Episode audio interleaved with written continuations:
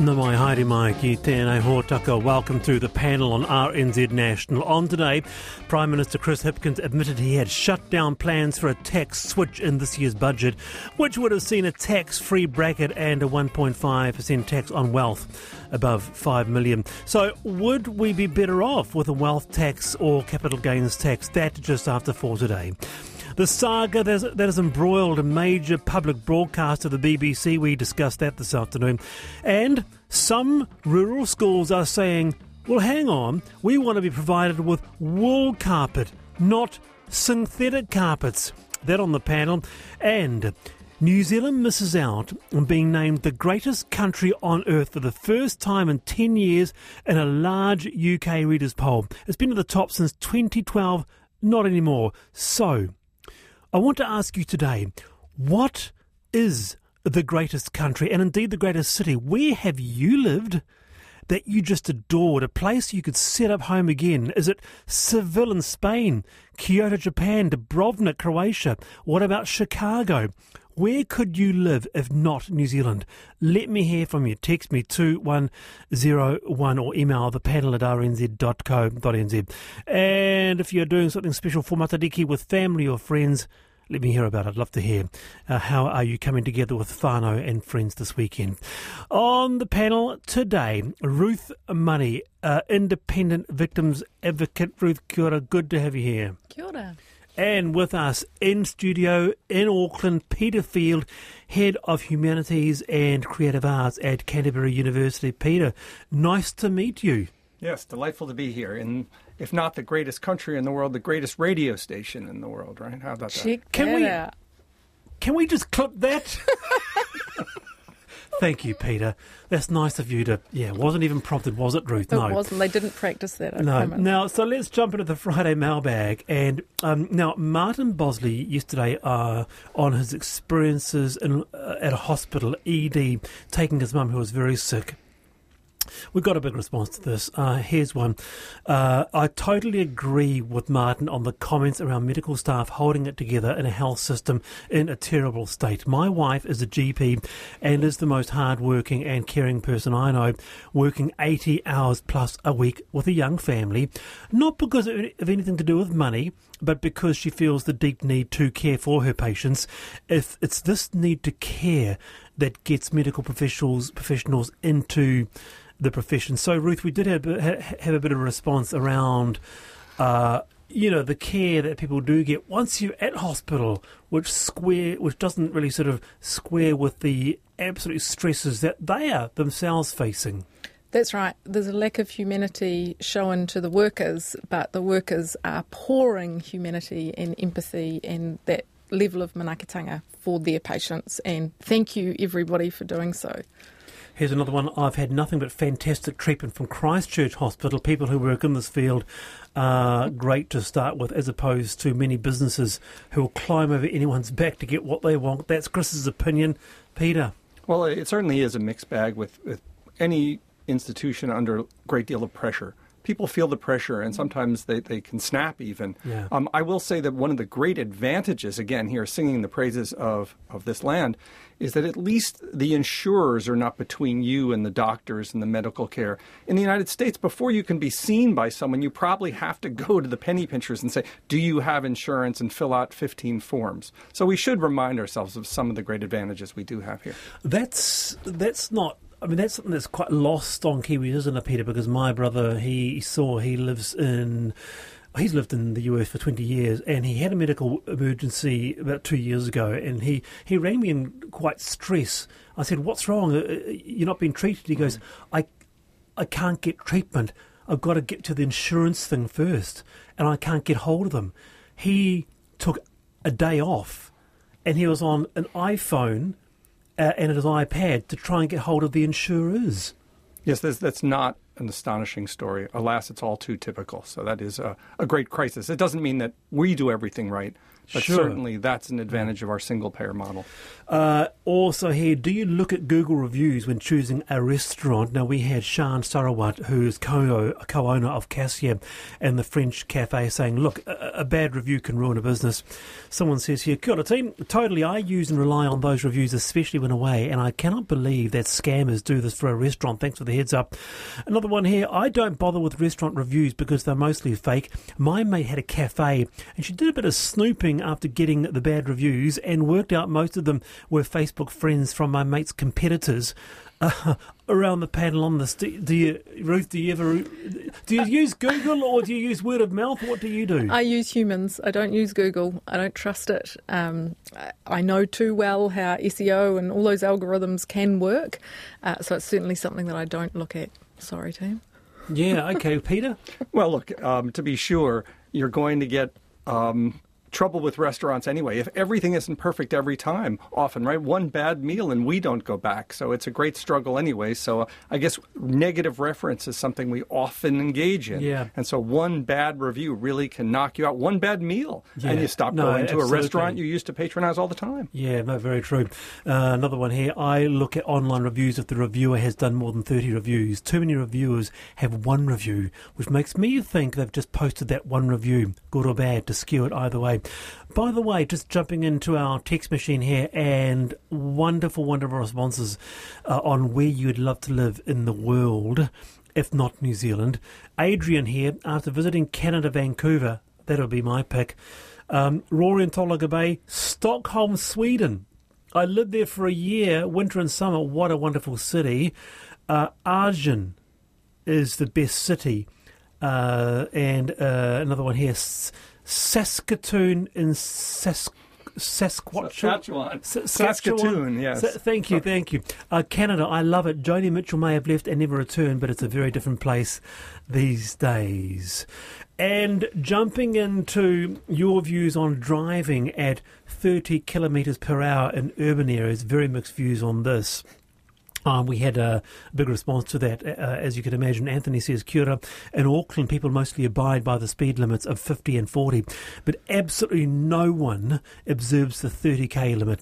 A rule that is ignored by 100% of people is pointless, even ridiculous. Stupid bylaws create increased lack of respect for all bylaws. Peter, I know that your fair city is uh, doing a bit around the 30k uh, mark. What's your sense on this? Well, look, people want to get somewhere, and if they're going to break the law, um, then it's not a very good idea to have the law. On the other hand, having pedestrian friendly and biker friendly cities is a really great move. Christchurch was famous for all of its bikes. It's flat, so it's much easier to bike around. And doing things at 30k for bikers is mostly preferable than 50k zooming by. What do you reckon, Ruth?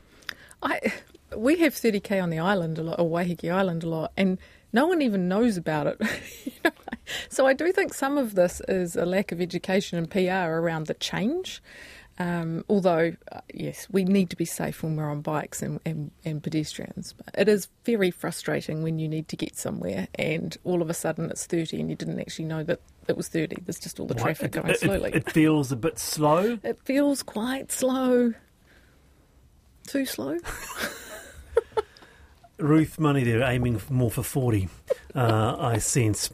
And we looked at the use of Crocs. Uh, Bruce, the podiatrist, he's been a podiatrist for nearly 40 years, uh, who said that Crocs are not supportive or that, uh, or that good for your feet or gait. Uh, but you will love them. Nick Leggett, now he's on the panel every now and then. He uh, he said, loving the show, and every rower at the Maadi Cup in New Zealand are wearing Crocs. They love them. Uh, another one here, as a retired nurse, just saying we like them because they can be washed. I'm leaving it to your imagination as to why we need to wash our footwear. Uh, Whoa. yeah. yeah, let's leave that. Yeah. I don't see any Crocs under the table No. here. Let me have a look. Yes, yeah. Let me have a look at what we're wearing. Uh, no, you're wearing g- good No. walking sneakers there, uh, uh, uh, Peter, and uh, I've got grown up court shoes on, Very so I look like I'm an adult. Very today. nice. Uh, Mark says, uh, Croc jandals, they are the best.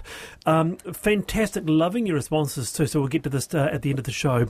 Uh, Anthony, and so Arthur says, where would I live if not New Zealand? Hands down, Venice. Surreal, irrational. It should exist, but it does. No cars, wonderful art, and away from the tourist corridor. It is quiet, serene, and oozes a human scale livability. Wow. Never been. Uh, that's the question of the day today. Uh, if there's one place, if not in Aotearoa, you would live, where would it be? 2101 to text. Time for I've been thinking. Ruth Money, take it away. Well, I have been thinking about Matariki, so I want to say Happy New Year to everybody, um, and I really want mm. everybody to enjoy a safe and whānau focused time. Uh, but typically, uh, Ruth, justice focused. My I've been thinking has been about name suppression. Um, most recently, this afternoon, we have seen the name suppression be declined, or his applications be declined, for one of James Wallace's. Um, house, well, he was the house manager. He was also the offender who uh, tried to bribe the really brave survivors who had disclosed the sexual abuse.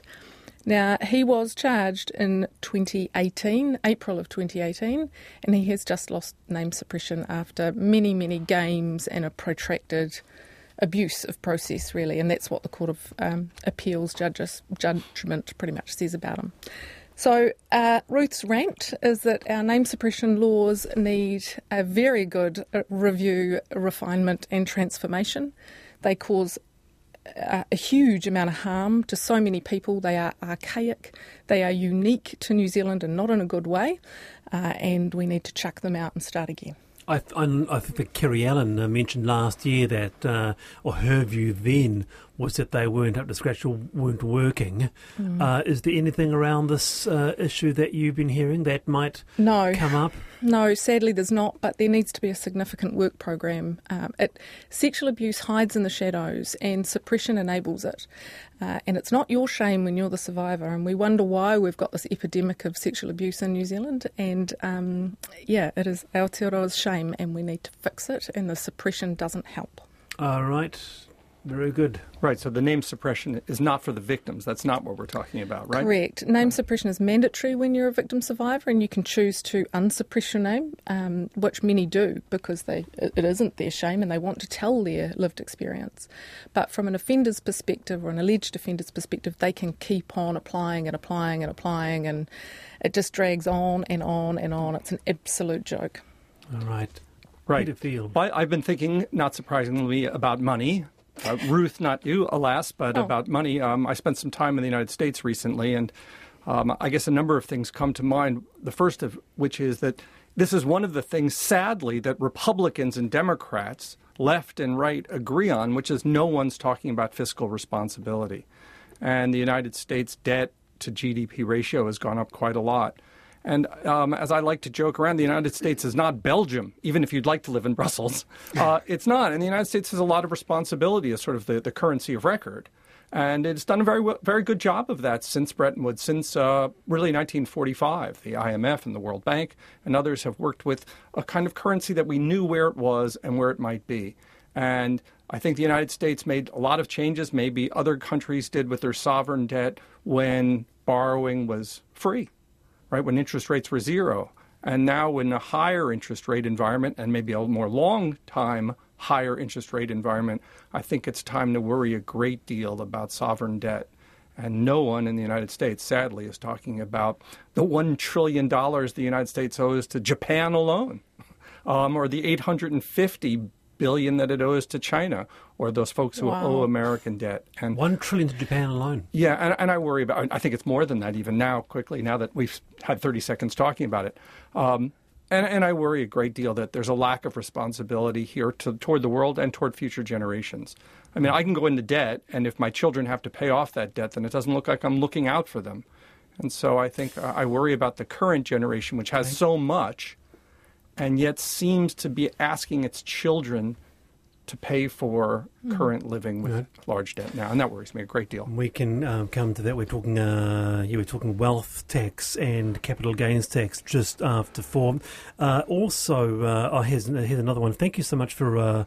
Uh, all your feedback too. Uh, if there's a place you'd rather live in New Zealand than in New Zealand, or what other place would you love to live?